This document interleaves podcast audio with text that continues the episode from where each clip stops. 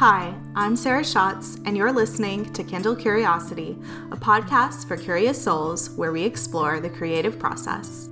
This podcast is powered by the Kindle community on Patreon to keep things advert free. Take a seat by the fire, and let's welcome today's guest.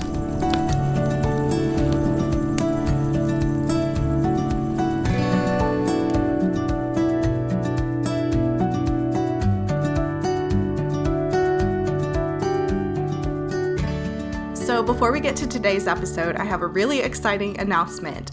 We have a brand new session of Camp Kindle opening. So, if you've been thinking about joining Patreon, this is a great time. Camp is a virtual creative retreat that I put together for my Kindles. We have new sessions twice a year, and all the past sessions are archived for patrons of all levels, starting as little as a dollar. And when camp starts, there'll be weekly activities, which could be video craft tutorials, journal prompts, or micro adventures. And all of these add up together to earn a badge.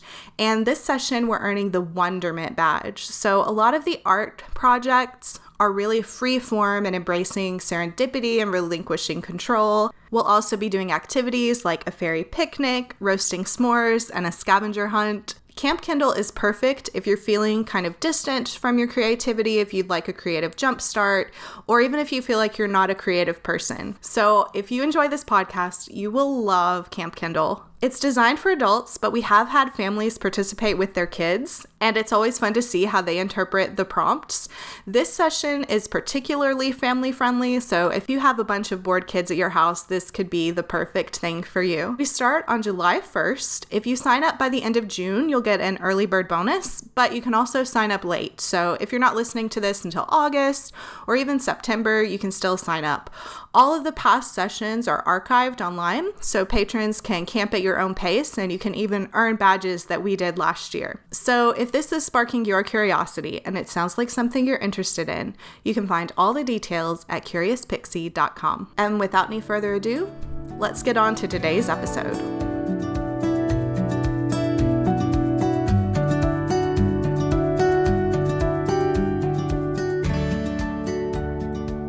Laetitia Maklouf is a gardener, writer, and podcaster.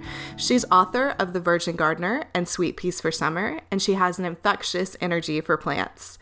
She also has a way of making the world of gardening feel approachable for everyone. Laetitia manages her own lovely London garden in just five minutes a day. Welcome, Laetitia. Thank you very much, Sarah. It's absolute honor to be on here. Thank you very much for having me. I am so excited to talk with you today and that I was able to get your books all the way from England. Oh, what do you think? Has it inspired you? I really wish I'd had them from the very beginning because it felt really intimidating to begin. Yeah. There's such a gap between what people assume that you already know mm. when you actually know nothing. Well, I found that too, you know, and I, and I think that's the reason why I wrote that first book was I wanted to write the book that I that I wish I had had at the beginning. And there is a huge gap. And the reason why is because once you learn a certain amount in gardening and and you get into it, it actually becomes easier to use the Latin names, and um, and and you forget. It's you. It's so so amazingly fast. The speed at which you forget how it felt not to know anything. Because in gardening, you always feel like a beginner, or at least I do. So it doesn't matter how much I know. Um, I always feel like the rookie in the room. Because there's always more to learn. Yes and i think um, i think it is very um, i can forgive people who forget the people who literally don't know what a perennial is. I mean it took me a huge amount of courage to put my hand up and ask that simple question. And so many people in that room were, were, were glad that I had asked it. So I find the same with cooking. When I was very first learning to cook from scratch, I would ask questions and people wouldn't really know how they did a thing because they did so much from instinct. Yes. And there was one recipe in particular I wanted to learn from scratch chicken dumplings, mm. but it wasn't the kind of recipe that you can write down because it was like a pinch of this and a dash of that and things had to be a certain consistency and texture. And what I ended up doing is filming this grandmother teaching her granddaughter how to make make these chicken dumplings. and so we can both go back and watch the video and see the texture things are supposed to be. And I really think that's the way to document family recipes is by video. It sounds like a very good idea. Absolutely. What you do on Instagram in your Insta stories is video too, which is perfect because we can see exactly what you're doing. I think it's essential because I don't know. Gardening is such uh, gardening, as in cooking. There's so much grey. Uh, there's there's very little black and white, and there are a squillion different ways to swing a cat. Um, and uh, the way I do things isn't it's just one of many, many, many ways. And uh, so I think it is really nice when you can actually show people what you're banging on about um, and in real time as well. And that's why I love Instagram. I think it's, uh, for that reason, it's incredibly infectious. Um, there's nowhere to hide. You can't sort of, especially in gardening, I mean, you can't prune something and then decide you got it wrong and stick it back on again. uh, you have to say, whoops. I didn't mean to cut that bit. And it, and it, and it makes you human. But um yeah it, it's been a revelation watching other gardeners on instagram doing things and and actually you know seeing seeing what they're talking about it's a good thing. Yeah. So did you garden growing up? God, no, no, no, no, no, no, no, no, no, no. Um, I, I, I, d- I don't think I sort of even quite went for a walk until I was in my early twenties. Uh, I, have always I came from London. I was born born in London and raised in London, and I.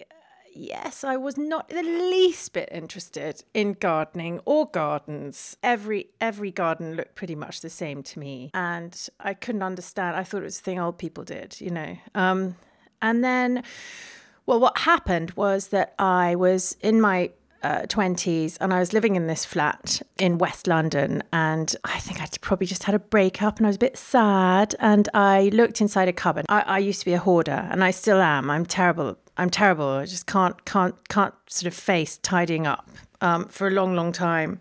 Anyway, I opened this cupboard and the world fell out of it. I can't tell, it was deluged with all this stuff.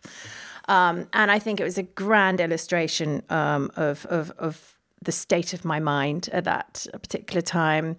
Um, and I thought, I'm just going to. I'm just going to clear out this one cupboard. And I think it's it's a bit like five minute gardening, really. It's the first time I really thought to myself, it's okay. I, you know, I don't, I don't have to do the whole thing, but I'm just going to do just this one cupboard or maybe just this corner of this cupboard, you know, and I'm just going to make a start. And um, and once I got over that feeling of overwhelm, at the back of the cupboard, um, I found an old Christmas stocking, which is a terrible thing to admit that I hadn't opened my Christmas stocking, but I hadn't. And again, a gr- grand illustration of, of my selfish state of mind.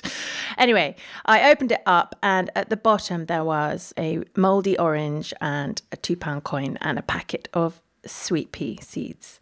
And I thought I'm going to I'm going to plant these seeds and then when they don't grow uh, it will just be an illustration of how, how terrible my life is. And you know it'll just it'll just show me how dreadful the, the whole thing is. And so i went outside and i got myself a mug and i put um, some soil in it and i put the seeds in and below me but they they sprouted. And then i thought um, okay, well that that's uh, that's something quite extraordinary. I hadn't done anything. I knew enough to know that you actually have to have kind of drainage holes in the bottom of a mug. You know, you can't sort of.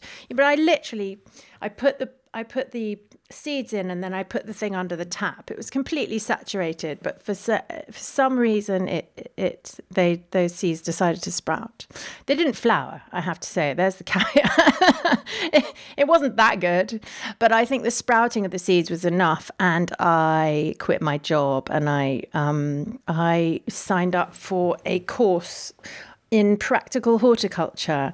Um, and I think it was very good for me because it, it, was a completely different world and I was able to get away from um, things that I was doing before, which, you know, I was working in an office.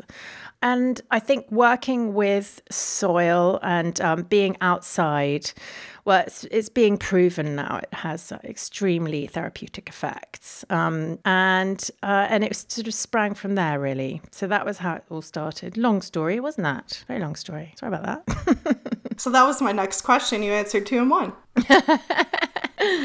So I'd love to hear a little bit about the course, what that was like. So it was very overwhelming. I would this is the word I'd use to describe that um, at first because it was full of wonderful ladies, most of them ladies who had large gardens of their own, and they wanted to learn a bit about the plants that were in the garden and possibly tell the gardener what to do. Um, and I didn't have a garden; I had a balcony, so I was extremely lucky that I did have some outside space. I had a balcony and a sort of backyard, a tiny backyard, which is the entrance to my flat. I'm, I'm, I'm very thrilled that these these people sort of took a punt and took me on, um, and what happened was that we went to visit a lot of gardens and we had lectures with the most wonderful, inspiring people who really knew what they were doing. So I actually got to see people taking cuttings, sowing seeds, all that kind of stuff. And I was given extremely practical solutions for all these types of skills. And I was able to kind of mimic that, go home and do it myself a little bit.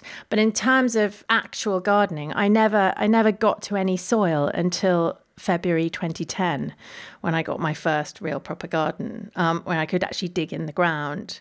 Um, before that, I was literally gardening in pots. I think that stops a lot of people from starting. Well, I actually think it's a total blessing um, because it it takes away option paralysis. It's kind of just completely removes that mm. that problem of you know what shall I plant? The the world is my oyster.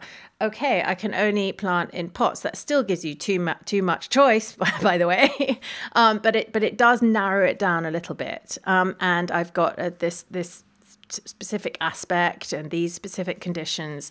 And um, it's it's an object lesson in in right plant, right place, and it's a great it's a great thing. So anyone out there with a small space or somewhere that they feel is a restrictive kind of area for gardening and that narrows their options, I would say uh, lucky you and embrace that. I know you also said in your book that you don't believe in green thumbs and black thumbs. no, I don't. That's a complete myth. It's all about being uh, interested. You know, you can become good at anything as long as you're interested enough to care you know. And with with with gardening it's really really simple.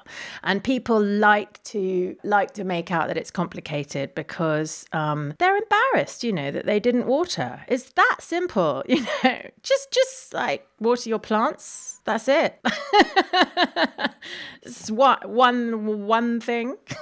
Yeah i get so distracted with other creative projects because i have so many things going that that's the thing. It's like remembering until you get into the habit where it becomes part of your routine. And so I started with some very forgiving herbs. Yeah. And I'm lucky to live in a forgiving climate where it rains here. Yeah. And so for the first year, actually, my husband almost killed the herbs at first because he was from Oklahoma where you really have to water.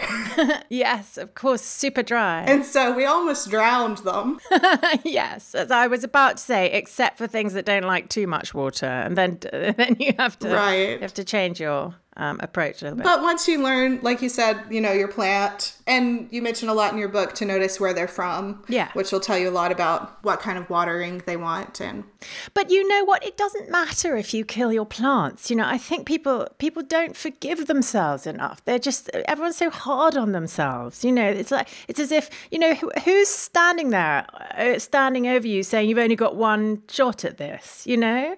If if your plant dies, well what a great opportunity go out and get another one and start again. Right. And you've probably learned something about how to take care of it. Yeah. Yes. And stop beating yourself up. You know, it's it's not it's not like you killed a person. it's a plant. It probably dropped some seeds before it died, you know. I love that. That was the most magical thing is the second year when the plants started coming up on their own and I was like, yeah. What is happening? Amazing, isn't it? It is. And I always think that what you're talking about there for people that don't know is perennials is what I've first was speaking about, um, that I didn't know what it meant. And a perennial is something that it, it, retreats underground over winter and then it comes back to surprise and delight you the next spring. And it's it is the most wonderful surprise when you when you don't know what it is and you're not expecting it and um, you think everything's died a death.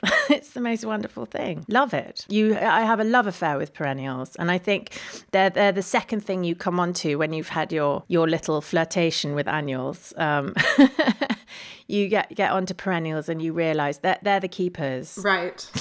yeah. The ones that come back. Indeed. Yeah. They're, they're the good guys. the guys you should be dating. right. I love how you use all of these metaphors in your books that really help you ah. understand. Oh. Oh, I don't know. I sometimes the, the rare occasions when I read back my books. Actually, I do. Uh, when I say rare occasions, I do sometimes read back because I write a column every week, and I actually have to refer back quite a bit sometimes. Anyway, um, sometimes I do cringe a little bit. I got to say um, about the the the metaphors and the way I describe things because I was a lot younger then and it's quite quite a 90s way of writing. I realized how very very influenced i was by other writers like nigella lawson and uh, nigel slater cookbook writers mm-hmm. other writers of nonfiction. And i can see that i really have kind of it's sort of like it's kind of osmotic thing you know that their style seeped into me and uh, you can you can really read it in my in my not as good prose as them. well, I think that happens with any creative endeavors. When you look back on something you made several years ago, mm. it's not what you would make now. No. So, no, but that's okay, you know. And I think I, I reread those books. Yes, I cringe slightly, but I'm also fond. I, I look fondly on them. And it's, you know, there are some things that are really terrible. I really do regret writing about using a particular herbicide, which I shouldn't have done, but I wasn't to know. so again, one has to forgive oneself. You move on. Right. And luckily, you know, I'm I'm able to I'm still here and I'm able to tell people I was wrong, you know. That's true. That's one of the great things about writing a book now is the book doesn't have to be the end. It can actually be the beginning of the conversation. So, going back to something you said earlier about being inspired by cookbooks, I think that really comes through because what you've done is you've really written a cookbook for gardening, which I found really really approachable. Um, because some of the gardening books I've read before are really dense with information, but the way you have projects or flowers to plant and then a big picture of what you're going for, I think it makes it really easy to kind of dip in and out. That's right. I mean, I wanted to create something that did feel like a, a cookbook and that was project based because that's what I respond to. I I don't want to have to read an entire book that's going to make me into a gardener. I want little projects that I'm going to have fun with along the way while I'm learning to be a gardener. And I think, um, yeah, it's it's sexier, isn't it? Come on, and that's how I that's how I that's how I sold the book to my publisher, you know, and it's still the way that we are. In fact, I had a meeting today with my new publisher, and, and it's pretty much still the way that that they at least want me to write, um, because it is something that's a lot more accessible than some rambling or very very factual sort of handbook. Right. The first gardening book I have, it's a really old one. Mm-hmm. It's Victorian. Uh, it's really interesting, but it's dense, mm-hmm. it, and it doesn't have as much pictures and stuff because it's antique. Sure, yeah. So this was just so much like, oh, I can do, I want to do that. I want to find that plant. I want to make that thing. yeah. yes, absolutely. It, it, it got you. yeah, yeah. So let's talk a little bit about your writing process. Yes my writing process. The thing is that I write to deadline. So I've got a I've got a nice job which keeps my hand in because as you probably know I'm a full-time mum as well. So I work from home. So it's made me pretty efficient with my time. And I find that even if I have a long lead time for something, my best writing is done pretty much the night before with a glass of wine in my hand. And that's just my way. That's how I have learned how to do it. But I think it only works that way because I've honed that art of doing I do it every single week. And what's nice about the work that I do, my my regular work for the Sunday Times is that it's a little column and it's 250 words. And a short column is quite a tricky one to write, especially when you've got to get a lot of information in, into it. Um, and so that keeps me practiced. Um, and it, it also well, it forces me to take away a lot of fluff. So the way I start, if I've got a blank space in my head or I'm not quite, I know, I generally know what I'm going to write about, and then I literally just start. And it's almost like, a stream of consciousness. It's almost as if you know I'll start with a sentence that I might have read in someone's book that I'm that I'm reading right now, you know, and then I'll make it sort of about what I'm writing, just loosely based around. And that's my my favorite way of just getting going. That first paragraph will probably go, but it gets me started. Mm. So I don't know, is that what you do? It is. It is. Is it? Otherwise, I stay in my head too long. You like you just have to start writing something. Yeah. And once you have something, you can edit, you yes. can change. Yeah. Yes, you can't edit a blank page. There has to be something down there. And so generally, the the finished finished article, literally the finished article, is going to be the last couple of paragraphs in, say, four paragraphs that I write. So I get into it pretty quickly and then I'm quite fierce about editing it. And then I just press send. And it's really, really, it's almost like a sort of business like thing. I do not agonize about it. And I remember that when I when I first was asked to write a book, I was actually asked to write my first book. I didn't pitch it. I didn't write a proposal. I didn't do anything. Somebody asked me to do it. And she said to me, Have you ever written a book before? And I said, No. And she said, Would could you write a book? And I just a little voice came up from inside of me and said, "Yes, yes, I can." Um, and I didn't know. I honestly didn't know. It, so it was. it wasn't a lie, but it was your intuition. Yeah, it was like you know there was definitely a sense in which I, I've just I'm just going to say yes. You know, I'm just going to just go and do this, and it was not difficult because I gave myself permission to be quite loose with it at the beginning and I very quickly got into a rhythm. Now, writing a book, and I'm talking, I've never written a fiction book. I've written fiction essays and stuff. It's not the same. A book is like, it's like a marathon compared to a jog. And it's really about getting to my desk. 90% of the effort is getting to my desk. Do you find that? I do. so once I'm on my at my desk, it sounds so jammy, but it just comes out. It just sort of all splurges out. And again, it's that process with writing a book of just get something down, get it down, get it down, get it down.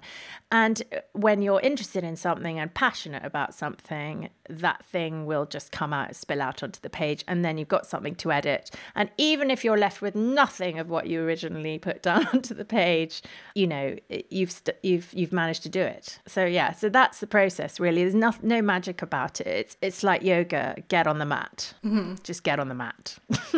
and so, is it a secret, or can you tell us what you're working on now? Oh, um, it's it's it's a, it's not I can't tell you right now. No, okay. but it's you. You probably guess what it is. but you are working on something. I, am about to start working on it. Yes. Yeah. Awesome. So, how does curiosity play a part in your gardening? well, gardening is about curiosity, isn't it? It's it's first about thinking. I mean, from that first sweet pea sprout that came up, my first question was, how the bleep, bleep, bleep did it do that? and so the reason that was the reason why I quit my job and went to gardening school is because I had to know how, how that did that. Um, and, and there was a time, and there still is really, there still are times when I get quite geeky about the whole thing. I'm very into the science of it. Botany, I did a, I started but didn't finish a botany course because it, it actually was, it, it got over my head. I'm not ashamed to admit there was too much maths that I didn't understand, too much chemistry I didn't understand understand. Mm. But the fact remains that I, I do read a lot of sort of biology books for dummies and stuff like that. Um, so yes, I'm I'm a bit fascinated and I am very curious. But day to day, the curiosity side of it really revolves around looking very deeply into detail. So today I was pinching out some dahlias and I saw some ladybird babies and they were right where I was pinching out. And I realized that they were there because when I'd pinched out the little tips, you pinch out tips in order to make the plant go bushy. So to, to stop it reaching for the sky, if you pinch out the tip of the plant, you make the, the shoots on the sides go whooshing out instead. So on the tips, I, I opened up the tip and I saw loads and loads of tiny little black fly. And I realized that, gosh, well, the, the ladybird mum, she knew when she put her baby there, she knew that there were going to be black fly there for that ladybird to eat when it um, as it was growing and i'm wondering about that now and uh, i'm about to google that when i when i finish this podcast how do they know how do they know yeah and gardening really makes you slow down and look and be mindful. The whole mindfulness thing is real popular right now. It is, isn't it? I think people think I'm a lot more zen than I am. I was thinking recently about um, I went to on on a little workshop with what's her name? Silver Pebble too. She's called. She's called Emma. Emma Mitchell. That's right, and um, and she was she used to be a biologist, and she was talking about um, studies which have shown that proximity to the earth and being around green things. I mean, it's about to that the science is about to prove um, that it changes your brain chemically. I mean, it's only a matter of time.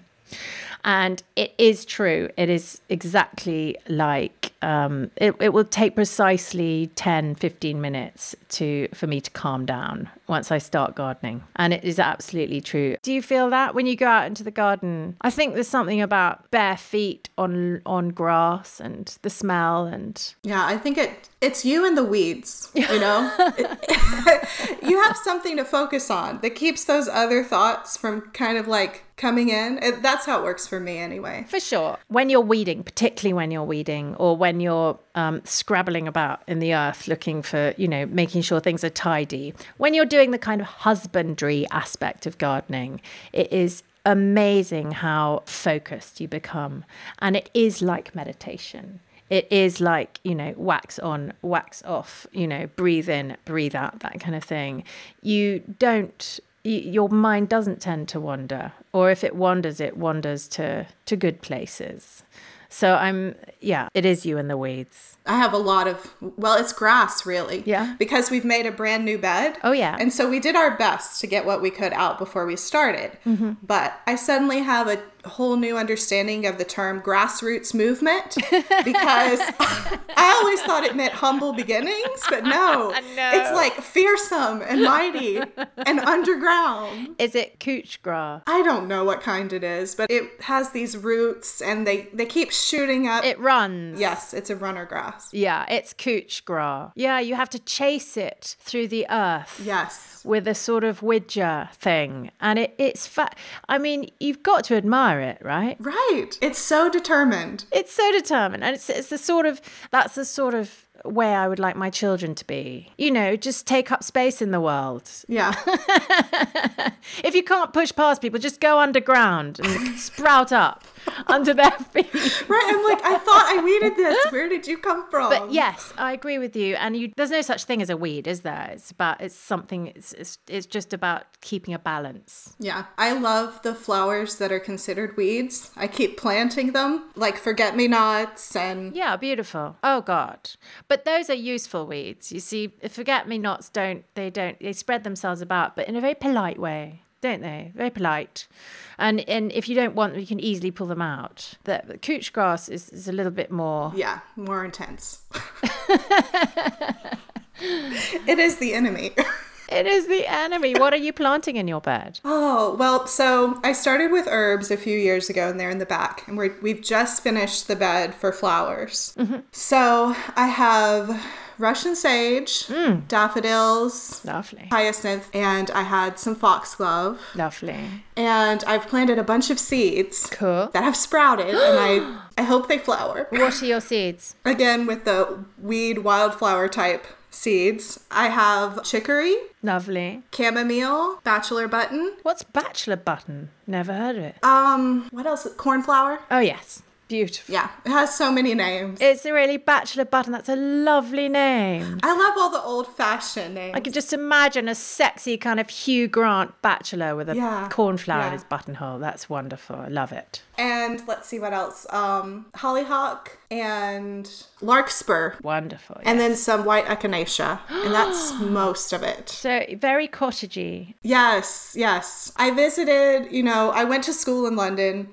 and I visited, you know, Stratford upon Avon and the cottages, and I wanted to bring some of that home here. Yes, and you should. So that's the vision. I think it's nice to bring different parts of your life experience, things to remember, uh, past times by. Very nice. Could create a tapestry of memories Yeah. in your garden. Yeah. I, I even planted a few bluebells. So Yeah, it's nothing like walking through a bluebell forest. but it will be. Yeah. Yeah. And that's the loveliness of it, really, is that trees you've got to plant for your grandchildren. But, you know, you, you are thinking a little bit more long term than with anything else with, with planting a garden. So it's quite nice just to sit back and say, I'm, co- it's, I'm cool with being patient on this one. Right. And it's amazing how quickly your brain and your patience turns into something much more flexible. It just becomes elastic um, because things seem to start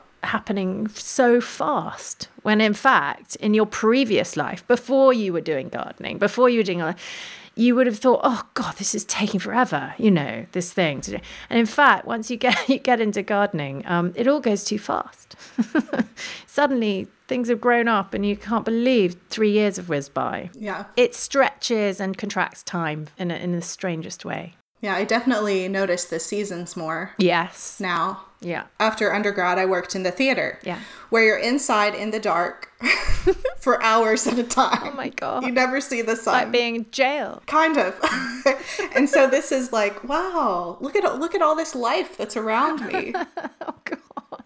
So let's talk about your five minute garden philosophy. Yeah, so that's really, I mean, I started it just to keep myself accountable, really, I suppose. I'll tell you the preamble to this is that after I had my first kid, two other kids came four years later. And the garden that I had sort of designed and, uh, and made when I just had one child got away from me. It truly got away from it. It was totally overwhelmed. So by the time the third child came along, it was like a jungle. And you know, I was supposed to be this, you know, gardener person. so embarrassing.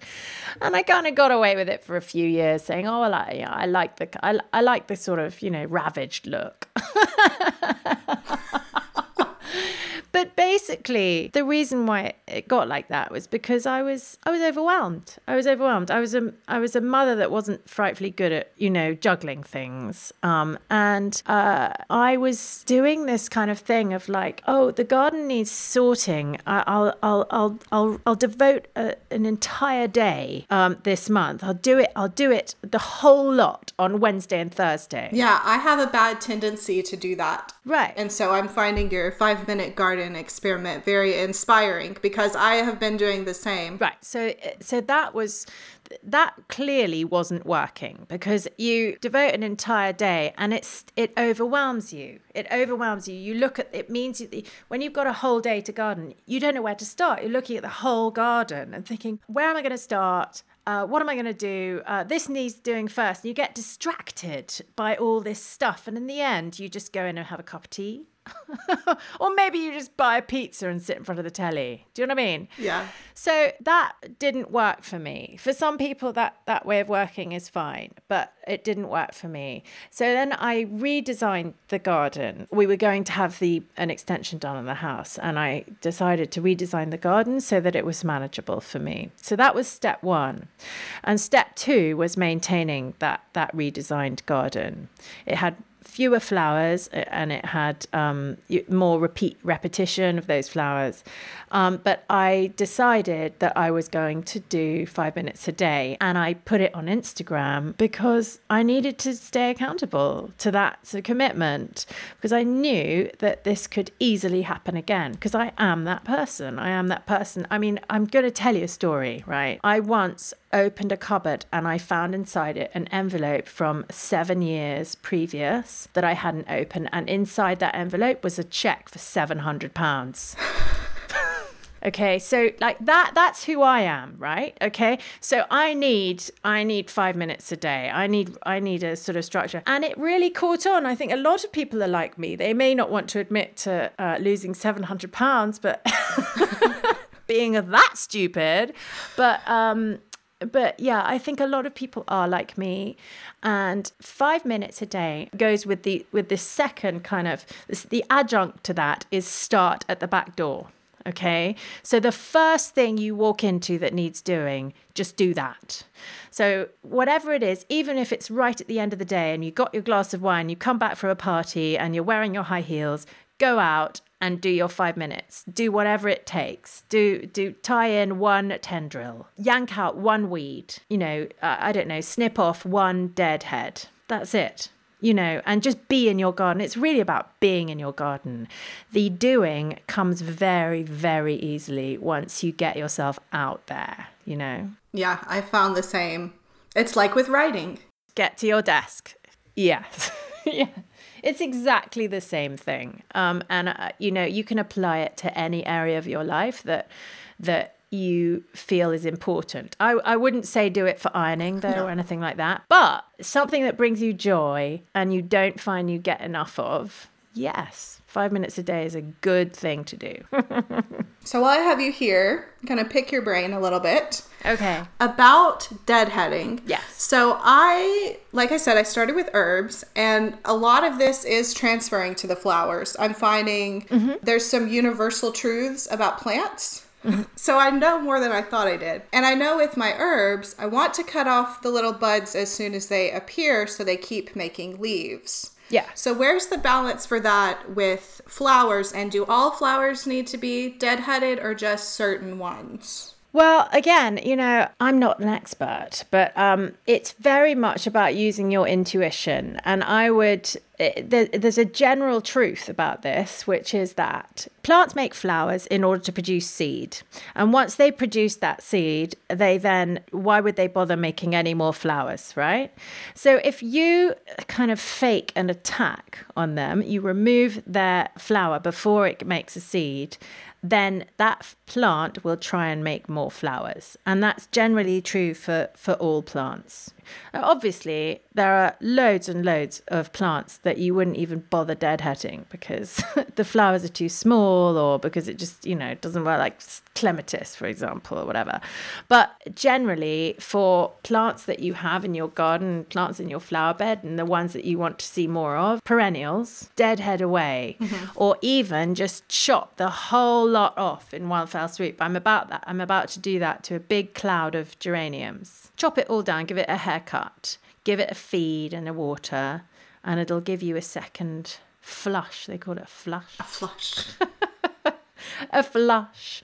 So with herbs, uh, you definitely don't want them flowering. Right. You want the leaves, don't you? Right. So, um, so you, any sign of a flower that that's actually a sign of you know something like parsley or coriander or something like that's that that's a sign of something called bolting. It needs water and it needs that flower removed, because otherwise your leaves will get bitter. Mm-hmm. You don't want that, do you? No. no, she says. No bitterness in the garden. No, but the th- again, I'm what I come back to is you know just if it, if it takes a, a year or two, just watching, just watch and see. Take off half the flower, chop off half the flowers of one billowing mass, and see what happens. And you will use it as an experiment, and you'll see. Yeah. Um, you'll see that that that half will come back or maybe it doesn't. Maybe it doesn't like being chopped. It doesn't matter. You're not going you're very unlikely to kill a plant yeah. by doing a bit of chopping. And i think people don't trust their intuition enough when they're gardening.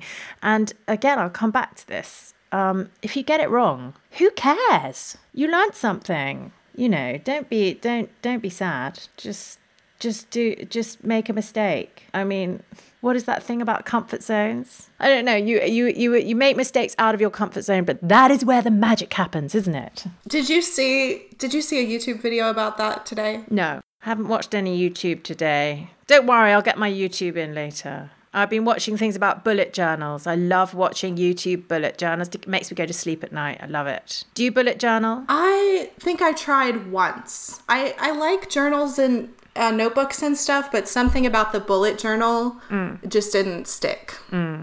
I love it. In fact, I'm thinking about sharing my bullet journal because it's changed the way I do things so much. Yeah, people love it. I don't know if I didn't stick with it long enough to find the love or if I'm just not the person to do it that way. I think it's wonderful because it's one book for everything. Like I can't be dealing with like five different books for five different areas of my life. I need just everything in one book. Yeah. Um, Maybe I have a notebook addiction is my problem. Yes.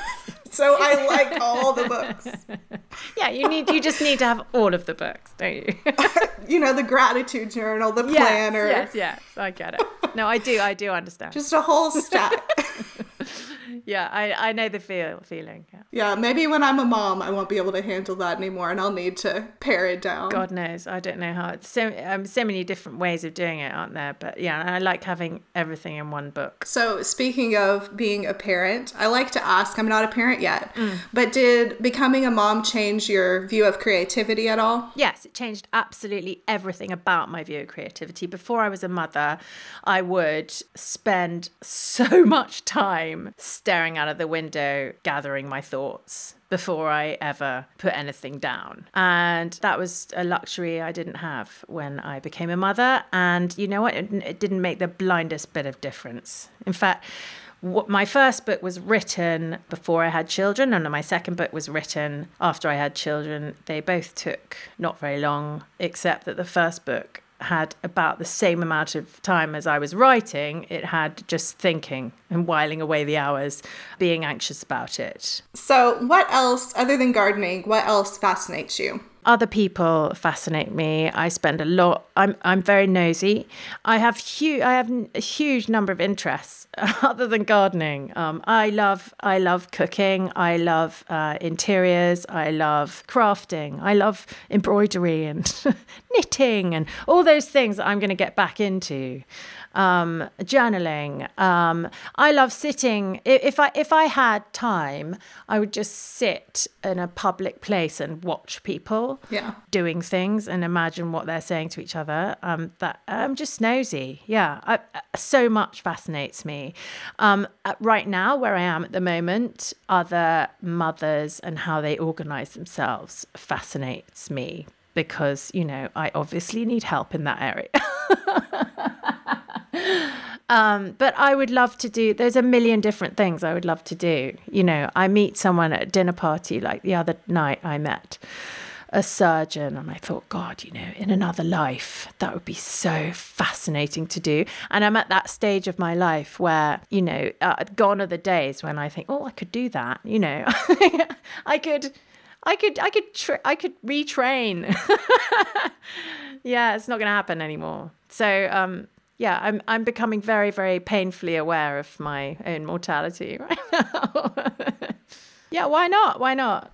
You know, I do find it fascinating. I love the idea of being able to sort of open somebody up and then like look inside and take out bad bits and put in good bits and that is just extraordinary to me. So, if you'd met him instead of finding the stocking with the seeds, you might be a surgeon right now.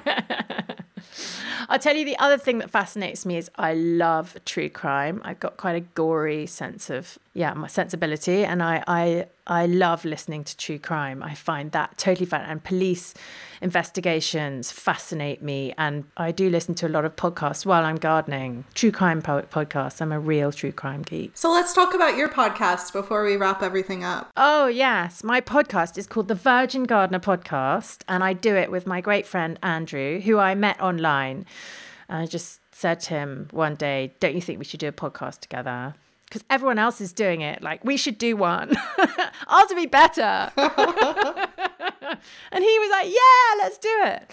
So we we're it's it's a bit like pissing in the wind sometimes because you obviously you don't get apart from the feedback that you get from people on online, you don't actually know how many people are listening at all. Yeah, it's so weird. It's the quietest thing I've ever created. Yeah, but it's also a real joy to do. I love podcasts. I love I did it because I don't have time to read blogs. I only really listen to podcasts.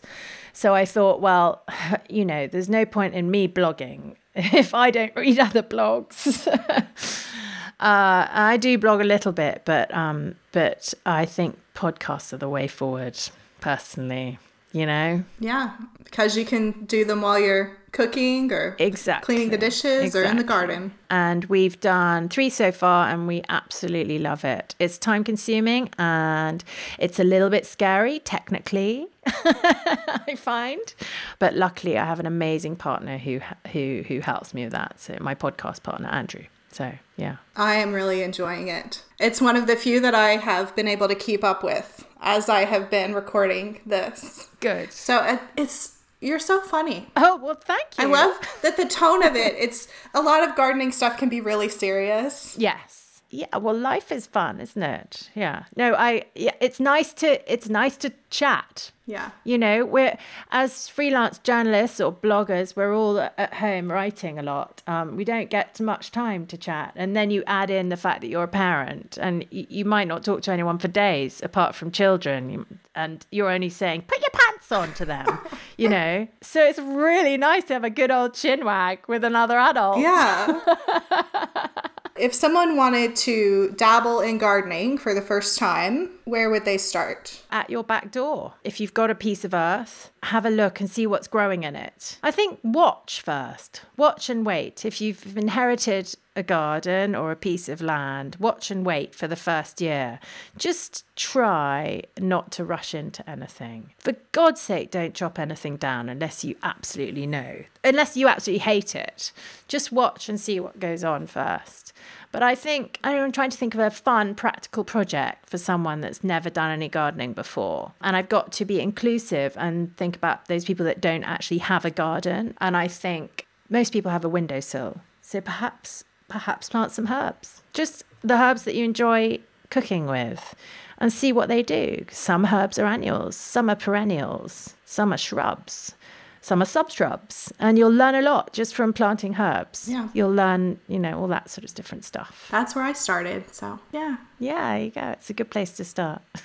Well you know once you grow something and you eat it there's something really kind of empowering about that. Absolutely oh my goodness yeah that gets most people going and there's something so wonderful about i mean honestly i think that the only thing that separates top chef cooking from other people's cooking is lashings of herbs. You know, chefy people, they just put lashings of herbs on top and it always looks. Yeah, it was Jamie Oliver, yeah, that yeah. inspired me to start the garden because he's always using these fresh herbs and we don't live in London. We can't get yeah. all that stuff at the supermarket sometimes. And so I was like, well, I guess I'll try to grow a basil plant. Yeah. So my friend Mark Diacono, who runs the Britain's first climate change farm. It's called Otter Farm. Um, he he names herbs as um, he calls them transformers, and they really are. You can you can lift any food out of the ordinary and into the sublime just by adding the right herb. So, uh, yeah, it, it really is a complete joy, joy giver. Yeah. Herbs for the win. Great place to start.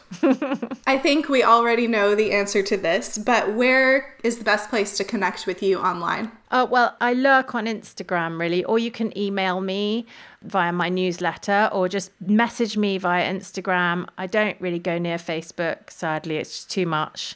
Yeah, or my website. Just go to my website and email me. Yeah. Easy. And I'll put all the links to those in the show notes. And thank you so much. This has been awesome. Oh, thank you so much for having me, Sarah. It's been an absolute pleasure.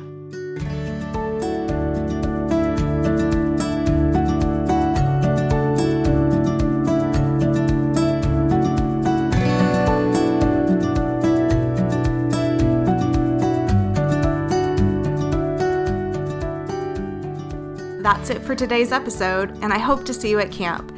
You can find the show notes and a link to Camp Kindle at kindlecuriosity.com. And a big, big thanks to all of my patrons for your support and for making this podcast advert free.